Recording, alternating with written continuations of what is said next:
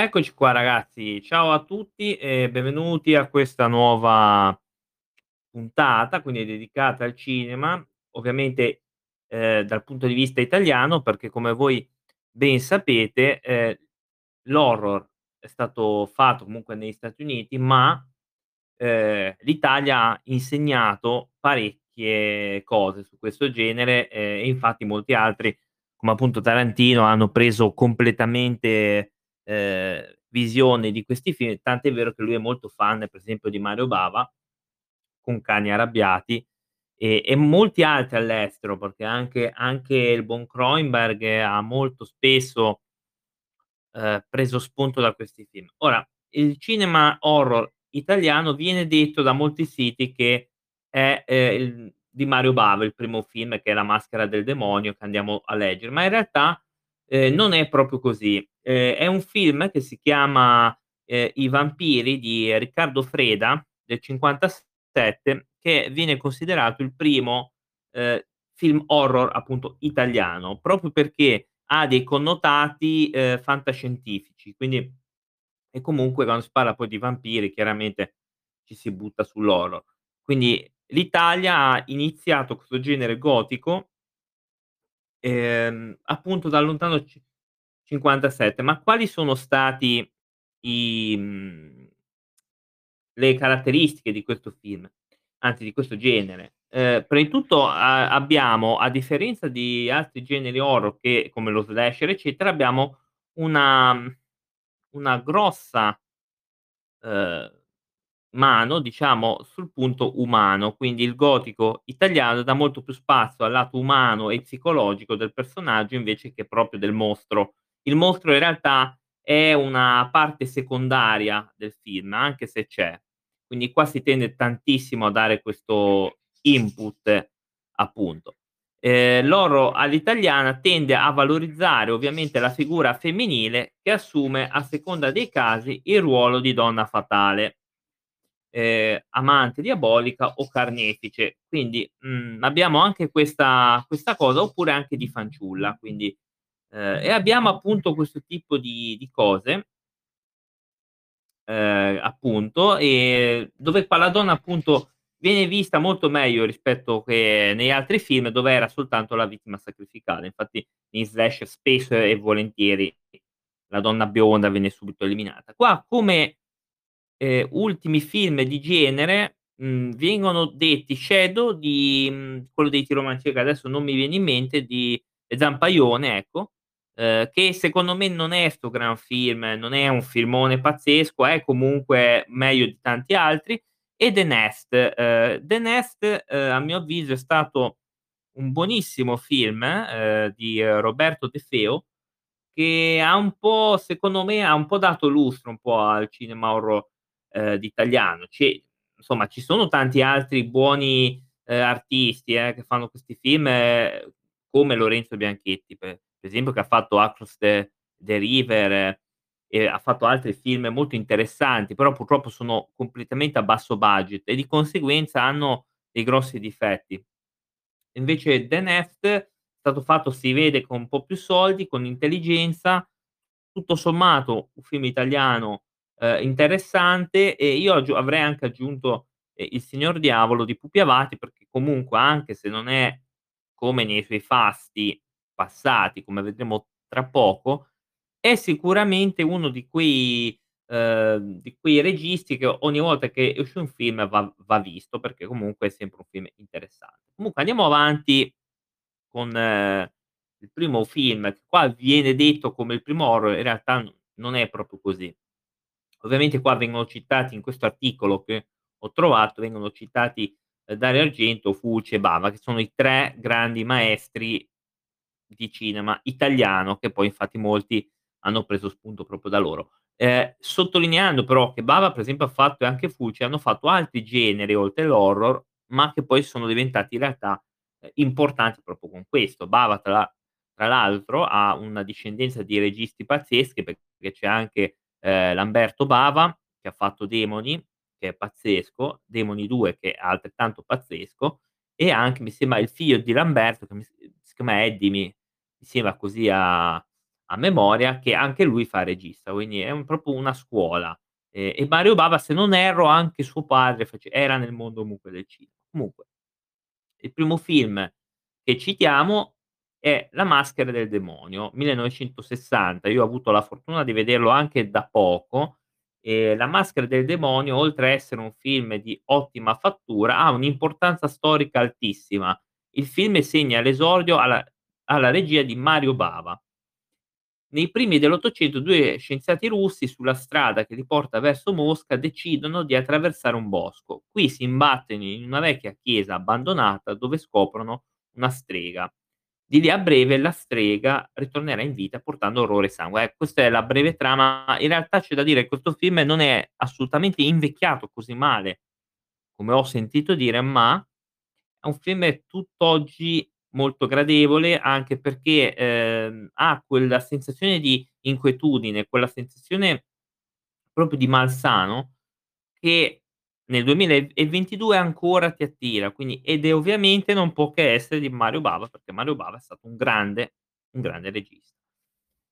Sotto, come non parlare dei Tre volti della paura, che eh, mh, è sempre di Marione Bava. Ora, non so se è arrivato un messaggio, però mi chiedono del remake eh, di, di Lamberto. Uh, è quello in bianco e nero, eh? Non so quale ho visto, però penso di, di aver visto quello in, in bianco e nero, ma comunque tutto sommato uh, ho visto quello in bianco e nero, però eff- effettivamente ha uh, fatto, ora che mi hanno fatto uh, notare, anche Lamberto ha fatto il remake, comunque ha, ha ritoccato perché era andato distrutto. Io ho visto quello in, in bianco e nero, quello là originale, e devo dire che effettivamente è stato forte vederlo. Eh. Allora, l'altro film è I tre volti della paura, millenovecentosessantatré. Ovviamente anche qui è Mario Bava. Ci sono tre episodi, eh, in uno c'è anche Boris Karloff, che era, ragazzi, che è tanta roba. E nel primo episodio, Telefono, una donna continua a rivolgere telefonate minatorie a un'amica e quest'ultima chiede aiuto proprio a lei. Questo episodio, è vero, è proprio concentrato in suspense. In Vurdalak si narra la vicenda di una famiglia che dopo un sortilegio cade vittima di una maledizione che li trasforma in vampiri. Nella goccia d'acqua un'infermiera deruba una signora deceduta dell'anello che ha al dito, ignorando che la defunta era una medium. Eh, piccola curiosità, in America il film è uscito col titolo Black Sabbath e proprio da qui deriva il nome della band guidata da Ozzy Osbourne. Quindi eccolo qua che Black Sabbath eh, è una, una citazione eh, fatta appunto da Ozzy Osbourne, quindi ottimo, ottimo.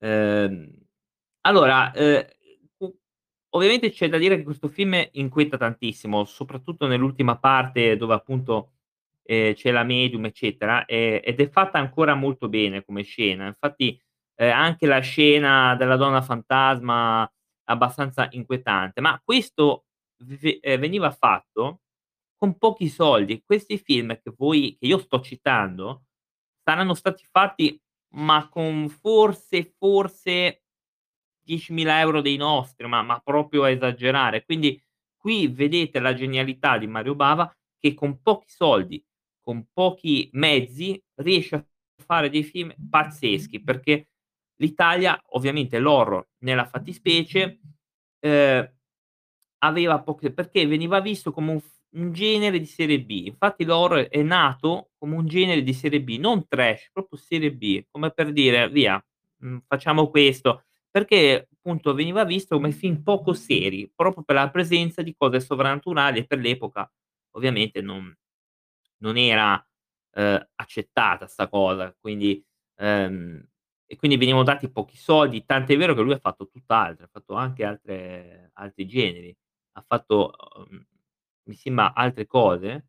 Infatti mi fanno notare dalla regia delle, delle foto che non riesco però a condividere, perché vabbè, comunque sì, ho, ho capito qual è. E tra l'altro il finale del film è incredibile, cioè il finale del film, che non voglio dirvi perché questo ve lo dovete reperire, eh, ti fa proprio capire la genialità, perché in realtà eh, diciamo la parte principale è il secondo racconto, cioè la parte che è collegata di più al film, che comunque che viene conosciuto di più, è la seconda parte, perché c'è appunto Karloff, che è stato un grande attore, un grande veramente di tutto, eh, è stato veramente pazzesco. Eh, altro film, sempre di Mario Bava, Operazione Paura, millenovecentosessantasei, ehm, un giovane medico è chiamato ad indagare su alcuni decessi a prima vista inspiegabili. Ben presto scopre che la responsabile di queste azioni è una vecchia che abita isolata in una vecchia villa, diventando completamente pazza a causa del ricordo ossessivo della figlia morta. Allora, eh, anche qui io citerei anche L'Isa e il Diavolo, che non so se l'hanno messo, perché anche L'Isa e il Diavolo è un film eh, pazzesco, ben fatto, interessante, non ha tutti questi fronzoli, è un film comunque ben fatto, eh, poi ci hanno fatto quella specie, quella roba lì, come si chiama? Eh, la casa dell'esorcismo, che è in realtà L'Isa e il Diavolo più alcune scene a caso buttate da questo produttore spagnolo che è, o comunque un altro produttore che voleva vendere il prodotto in, in Spagna o comunque all'estero. Mi fanno anche presente, sempre dalla regia, Sei donne per assassino, esattamente, slash, il primo genere slash, esatto, ma io vorrei anche citare Deliria, che non so se è in questa classifica, ma Eh, li citerei perché sono effettivamente uno del primo slash, eh, slasher italiano, anche se in realtà sicuramente ce ne sono altri. È un bel film, assolutamente, un film molto gradevole, mh, che Blood and Black Lace, ok, che viene appunto citato. Eh, vediamo un po' l'altra, Reazioni a catena. Eh, sempre Sei donne per assassino, infatti io l- l'ho citato in inglese con la mia, il mio buon inglese pazzesco. Eh, il prossimo è Reazioni a catena, eh, del settantuno, che io ho da qualche parte ma devo ancora vederlo, celebre la scena dell'assassino dei due amanti con lancia, scena poi omaggiata da Venerdì tredici parte due. In una baia boschiva, un'anziana nobile e i suoi eredi vengono eliminati da un killer che uccide con rara efferatezza. Quindi attenzione, perché Venerdì tredici, film americano, omaggia Reazione a catena. Quindi questo vi fa vedere quanto è importante, quando è importante, è stato importante l'horror italiano. Quindi attenzione. In realtà qua viene detto in questo articolo che il primo slasher movie italiano è Reazione a catena, quindi non... però vabbè, ogni, ogni sito poi dice un po' la sua, eh. Eh, quindi abbiamo visto come l'America e anche, e anche io eh, quando ho visto The War, che è quello di Carpenter, ho visto effettivamente delle, dei ritorni eh, ho visto dei ritorni ho visto comunque delle citazioni al gotico italiano, ed è proprio, proprio così. Il prossimo film è, è questa volta di Fulci eh, di Fulci che è Non si servizia un paperino. Uh, che il titolo sembra una cosa, ma in realtà è molto bello quel film e dovrei anche averlo, del settantadue, un thriller horror di Lucio Fulci che riesce nel tentativo di creare una suspense altissima, complice anche il paesaggio che fa da cornice uh, al film. Alcune sequenze sono di fortissimo impatto, come la lapidazione di Florinda Bolca. In un paese lucano, tre bimbi vengono crudelmente uccisi. Un giornalista che si trova da quelle parti decide di indagare sull'accaduto con le forze dell'ordine. I sospetti cadono prima sulla dissoluta signora di città, giunto nel paesino per disintossicarsi, poi su una fattucchiera. Entrambe le donne risultano estranee ai fatti, ma la seconda, una volta rilasciata, viene linciata dai genitori. La situazione sfugge di mano quando un quarto bambino viene assassinato. È un film veramente molto crudo. Eh, mi fanno anche notare che in Sei donne per assassino il villain ha l'ombra, come appunto nei film di Dario Argento. Sì, ma in, infatti è così. Infatti spesso eh, questa cosa qua vi viene, è nata appunto da questi film. Infatti quando c'è un'ombra, l'assassino, eccetera, eccetera. Anche Detective Conan, appunto l'assassino ombra, diciamo, come un personaggio sbloccabile, ed effettivamente così è una citazione di tutti questi film qui. Dopo abbiamo Profondo Rosso, che non vi sto neanche a dire qualcosa, perché comunque è stato secondo me un grande film, ehm, nonostante molti dicono ah ma Suspiria è meglio, sì vabbè, eh, però io preferisco questo perché è un film dove c'è il giallo, c'è la parte investigativa, eh, gli omicidi sono effettivamente eh, molto efferati, quindi è veramente un mix tra giallo e horror, ma proprio non horror inteso come cose eh, fantastiche, ma inteso proprio come suspense, quindi è un capolavoro veramente pazzesco perché ti inquieta tantissimo e nonostante non sia horror nel vero senso della parola, almeno a mio avviso, perché ha delle tematiche anche un po' alla Hitchcock, quindi in realtà ha delle tematiche un po' eh, hitchcockiane, ehm, ha questa parte horror, horror inteso come suspense, come proprio inquietudine, non horror come, come il mostro che uccide tutti, ecco, quindi l'horror come sentimento proprio di un film, e questo film ti inquieta tantissimo. E tant'è vero che se lo vedi dopo vent'anni, trent'anni, a me piace sempre, quindi è un film pazzesco.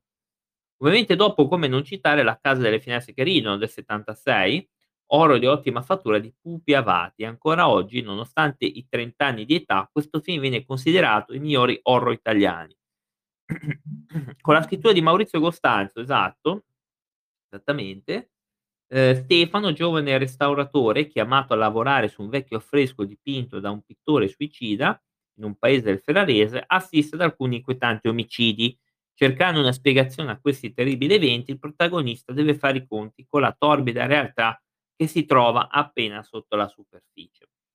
Anche qui ci troviamo di fronte a un grande film, un, un film che nonostante del settantasei, quindi penso trent'anni comunque, Eh, non annoia, non, eh, non ti crea problemi, non, eh, non è invecchiato male, lo vedi volentieri, ci rimani per il finale, ci rimani anche, ed è un film consigliatissimo perché anche qui l'horror non è inteso come horror eh, slasher, è inteso come un horror come sentimento, come un qualcosa che ti inquieta, che però ti incuriosisce, quindi ti incuriosisce, ti inquieta, non riesci bene a calibrare questo tipo di sentimento, ed è questo l'oro che dovrebbe fare, perché secondo me, quindi il mio punto di vista, l'oro alla Saw, quello sbudellamento e, e basta, a mio avviso non è, non è così, così figo come qualcuno pensa. Sì, magari farà ridere qualcuno, eh, però, però a me per, personalmente non piace, mi piacciono più questi film dove l'oro è sotto traccia, comunque c'è questa sensazione di oh mio Dio, sta per succedere qualcosa, eh, ed è proprio questo che è il vero horror, ed è nato così l'horror, non è nato con eh, gente che taglia la testa agli altri, eh, nonostante, ripeto, a qualcuno faccia piacere, a me no, però eh, sono punti di vista, secondo me sono punti di, di vista, e quindi sono film ovviamente da recuperare. Poi abbiamo Suspiria, di cui non vi, non vi parlo neanche di di è, perché cioè, Suspiria è, è pazzesco, un grande capolavoro, una colonna sonora martellante e angosciante firmata dai Goblin, atmosfere colorate e gotiche. Eh, il film è ispirato al romanzo Suspiria de Profundis di Tommaso de Quincey, ed è il primo capitolo di una trilogia conosciuta come la trilogia delle madri, che ricordo anche in Inferno, che è un buonissimo film, e purtroppo la terza madre, che a mio avviso proprio, eh, siamo proprio a livelli molto bassi. Eh. Suspiria narra di Susie Banner, una ragazza americana che va in Germania per perfezionarsi alla famosa Accademia di Danza di Friburgo, ma l'Accademia in realtà c'era qualcosa di diabolico.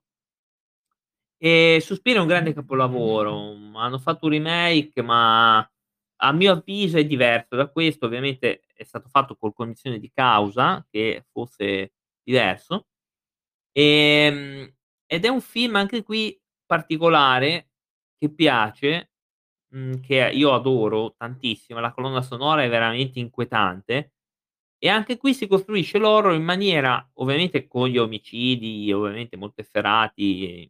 In mezzo a questo ci metterei anche Fenomena, perché è un altro film inquietantissimo, è un film pazzesco da vedere. Il film seguente è Shock del settantasette, l'ultimo horror eh, di un stanco e malato Mario Bava, infatti aiutato in cabina di regia dal figlio Lamberto. Nonostante Bava non sia in forma, il regista riesce comunque a tirar fuori l'ultimo capolavoro, un horror morboso che riesce a spaventare il pubblico. Un bambino, dopo la misteriosa morte del padre, comincia a soffrire di crisi allucinatorie sempre più violente. Uh, sì, il film è stato finito da Lamberto, un film con la Nicolodi, è un film che molti purtroppo sottovalutano alla grande. Shock però è uh, secondo me un grande film, un film sottovalutato, magari ai più non dirà nulla, ma una recitazione incredibile della Nicolodi. Anche il bambino effettivamente eh, insomma faceva il suo. Una regia, nonostante non fosse informissima, un buonissimo film da re- recuperare, perché anche qui l'horror non è assolutamente sbudellamenti vari, ma è un horror veramente inquietante, angosciante, che ogni scena ti fa dire oh mio Dio, sta succe- per succedere qualcosa. Questo è appunto il film di Shock. Qua, ovviamente qua cambiamo genere, eh, Zombie due, settantanove, film che avrò visto tre quattro volte in vita mia e non mi stanco mai di eh, vederlo, di Fulci. Nonostante il titolo, Zombie due non presenta alcun collegamento con Zombie di Romero.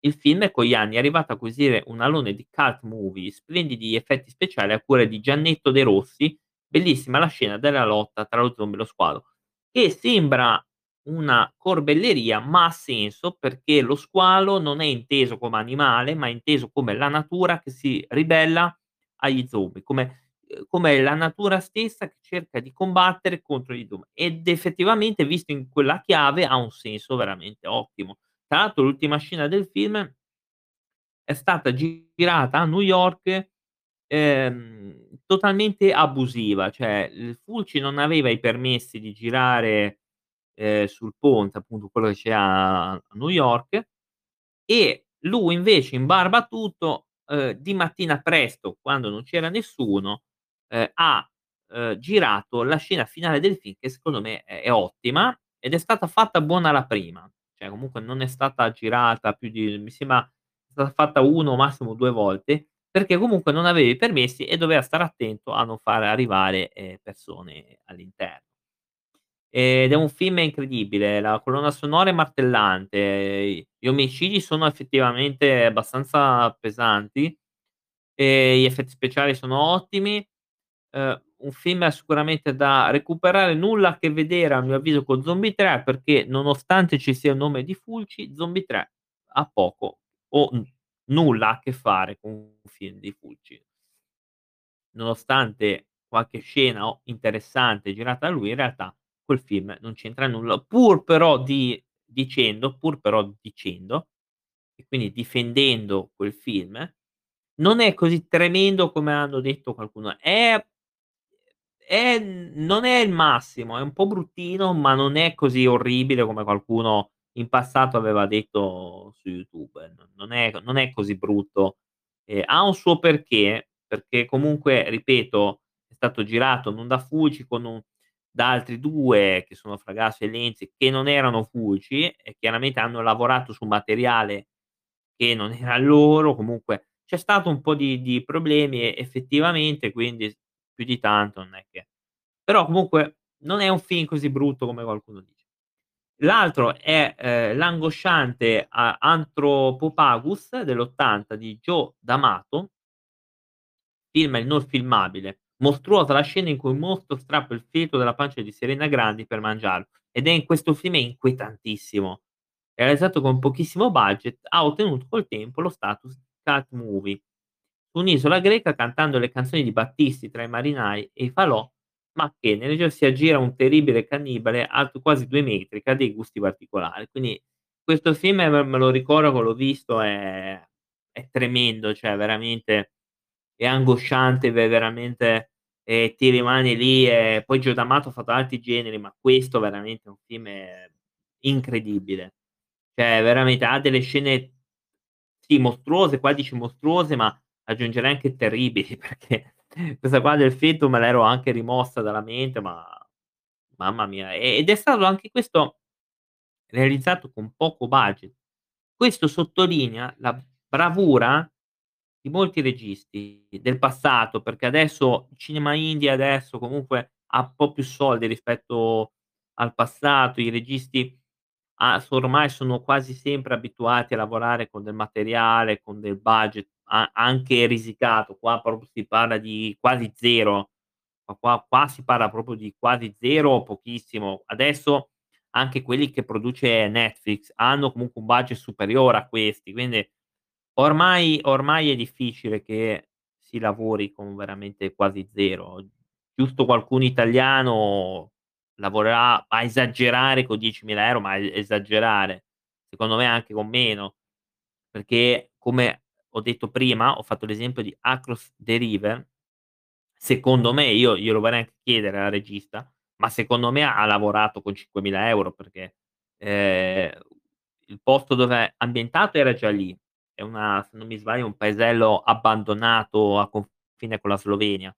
Eh, i mostri, diciamo, i zombie, i mostri, come li volete chiamare, basta un bravissimo truccatore e sei lì. Poi è girato un po' alla falsa documentaria, insomma, diciamo che con cinquemila seimila euro qualcosa, ma è già troppo poco. Comunque andiamo al prossimo. Paura nella città dei morti viventi, un film molto splatter per Fulci, uno dei preferiti dallo stesso regista per sua ammissione. In una cittadina americana costruita sul luogo in cui anticamente sorgeva Salem, il reverendo William Thomas si uccide impiccandosi a un albero del cimitero. Nello stesso tempo, a New York, la medium Mary ha una visione del suicidio del sacerdote e delle terribili conseguenze. È il primo film, appunto, della trilogia della morte, al quale appartiene anche E tu vivrei nel terrore l'aldilà, quindi che è uno dei film più belli mai visti. Cioè io Eh, ho adorato un sacco quel, quel film, e questo ce l'ho anche. Questo film, no, secondo me, è un po' meno bello di Tu vivrai nel terrore l'aldilà, eh, specialmente la scena finale di quel film lì è qualcosa di, di metafisico, di, di bellissimo, qualcosa di, di incredibile.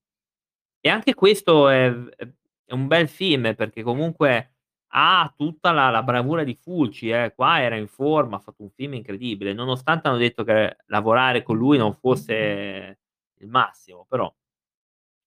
Poi abbiamo Inferno del millenovecentottanta, il secondo capitolo della trilogia delle madri, esteticamente bellissimo e con effetti speciali davvero notevoli.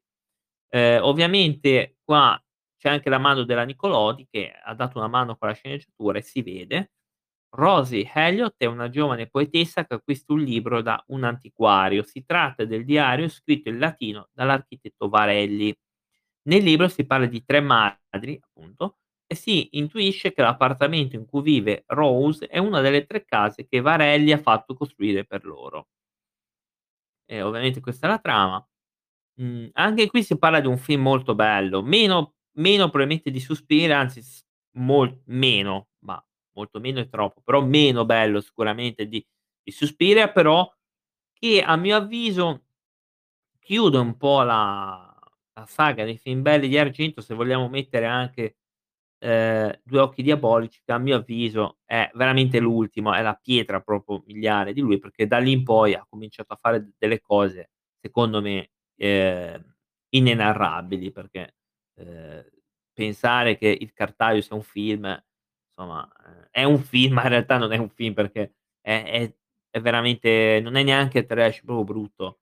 Poi ha fatto Giallo, che per, personalmente ho reputato un po' meglio del, del Cartaio, ma insomma siamo lì ai eh, due grandi attori e insomma è, è venuto fuori Giallo. Comunque, al di là di quello, Inferno comunque secondo me si chiude proprio in maniera degna, eh, perché poi dopo non lo, non lo considero più. Nello stesso anno esce Cannibal Holocaust, un film che addirittura la censura ha dovuto prendere in esame dei tribunali per vedere se effettivamente era stato ucciso eh, della gente vera. Cioè si pensava che eh, avessero fatto un film dove venissero eliminati eh, vere persone, purtroppo invece gli animali sono reali dove li uccidono, purtroppo eh, io infatti eh,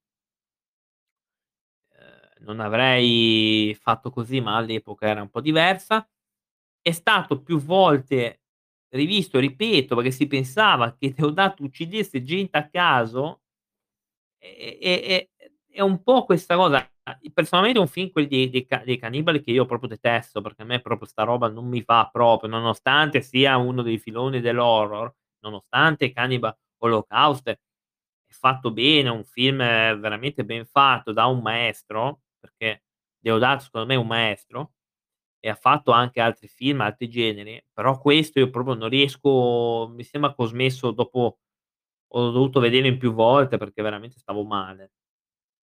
E andiamo all'ottantuno, e tu vivrai nel terrore l'aldilà, il secondo capitolo della trilogia del terrore, anzi della morte di Fulci, film molto schematico, non il migliore di Fulci, ma sicuramente un horror da guardare. Quest'articolo non è il migliore di Fulci, ma secondo me non è, è tra i migliori sicuramente, però in un albergo maledetto, perché costruito sopra una delle sette porte dell'inferno, la folla inferocita uccide un pittore accusato di stregoneria. millenovecentottantuno, una disegnatrice di moda riceve in eredità quello stesso albergo.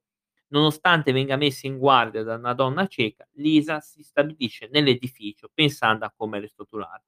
E ha una scena conclusiva, finale, che è meta è metafilm, quello è bellissima, una colonna sonora che ti rimane in testa nonostante sia un film che, ripeto, molti, come scritto qua, viene visto un po' secondario. In realtà secondo me questo è uno dei più belli che ha fatto, soprattutto per la scena finale che ti rimane proprio, quindi ve lo consiglio. Poi abbiamo Quella villa accanto al cimitero, che è il capitolo finale eh, della trilogia della morte, fatto lo stesso anno, quindi ottantuno e ottantuno, e Tarantino è sempre stato un grande estimatore di Fulci, ed è questo è un film che adora Tarantino. Vabbè, ma Tarantino ama un po' tutti i film, quindi. Ovviamente viene detto che i deboli di stomaco non dovrebbero guardare questo film, che gli effetti speciali a opera di Giannetto De Rossi sono super sanguinosi, ed è vero, questo film non è male, anche se io ho preferito più E tu vivrai nel, nel terrore l'aldilà, e ho preferito altri film comunque, se devo essere proprio onesto. Però questo ha il suo, ha, ha veramente tanti elementi interessanti, te lo vedi, è abbastanza gradevole comunque, eh. Non è, secondo me non è il più bello questo qui, però nell'ottantaquattro esce Fenomena, che ho detto più volte, una sorta di giallo horror onirico, un po' richiama l'universo della Walt Disney, un thriller più tesi e visionari di Dario Argento. Sì, vabbè, questo ehm, è un film che io all'inizio l'avevo un po' sottovalutato, perché anche questo film viene un po' sottovalutato da molti, ma in realtà questo è inquietantissimo, un altro thriller che ti lascia veramente col fiato sospeso, un film interessante da vedere, uno dei più belli che ha fatto Argento sicuramente. Non so se siamo a livelli di di Profondo Rosso, eh, questo non lo so, però, però posso dire che è uno di quelli che vedo più volentieri, eh, perché anche altri sinceramente non, non mi aggradano così tanto, ma questo insieme anche a Il gatto a nove code e Profondo Rosso me lo vedo volentieri. Andiamo su un film dell'ottantacinque che è Demoni, che quando Argento produceva i film ha prodotto anche La Chiesa eh, e ha prodotto anche Demoni. Il migliore lavoro di Lamberto Bava, assolutamente sì, sono stra d'accordo con quello che dice questo articolo. È un film è invecchiato molto bene, gli effetti speciali riescono a reggere il confronto. Sì, sono d'accordo anche con questo. E ancora oggi è molto gradevole, tant'è vero che inquieta ancora oggi, siamo nel duemilaventidue, è un film bello, il due è ancora meglio, e ha venduto tantissimo, mi sembra in Oriente, ha venduto un sacco, ed è un film stupendo. E andiamo, ah, ok, andiamo col penultimo, Opera. Ah, Opera, qui, ecco, qua stavamo già iniziando ad andare a scivolare un pochino, eh, perché l'Opera comunque, nonostante non sia eccellentissimo, comunque si lascia vedere, eh. Comunque devo dire è abbastanza interessante, nonostante sia ormai il declino, perché poi, ripeto, secondo me l'ultimo è stato Due occhi diabolici, ma qui anche Opera è stata mm, un po' scricchiolante, eh, da vedere sicuramente, perché chiude, diciamo, gli anni ottanta di, insomma, di Argento.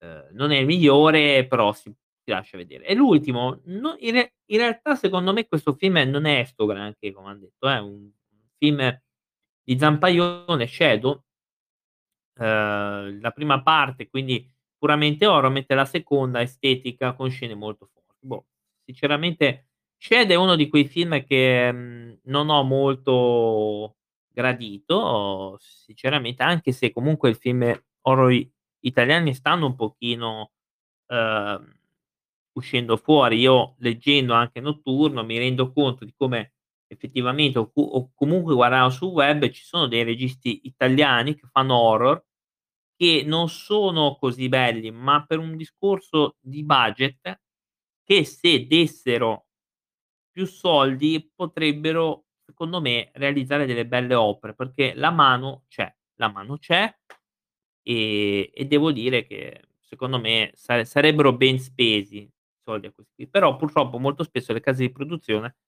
eh, o non ci sono soldi o non hanno interesse a sviluppare questo genere, e questo, questo mi dispiace, questo veramente mi dispiace. Allora, io sono arrivato, diciamo, alla conclusione, eh, vi do appuntamento prossimamente con altre, eh, la prossima volta magari andiamo a vedere un po' più nel dettaglio le varie, le varie terminologie del cinema, eccetera eccetera, quindi qualcosa ci si inventa. Vi do appuntamento comunque alla prossima, grazie per l'attenzione, ah, ciao.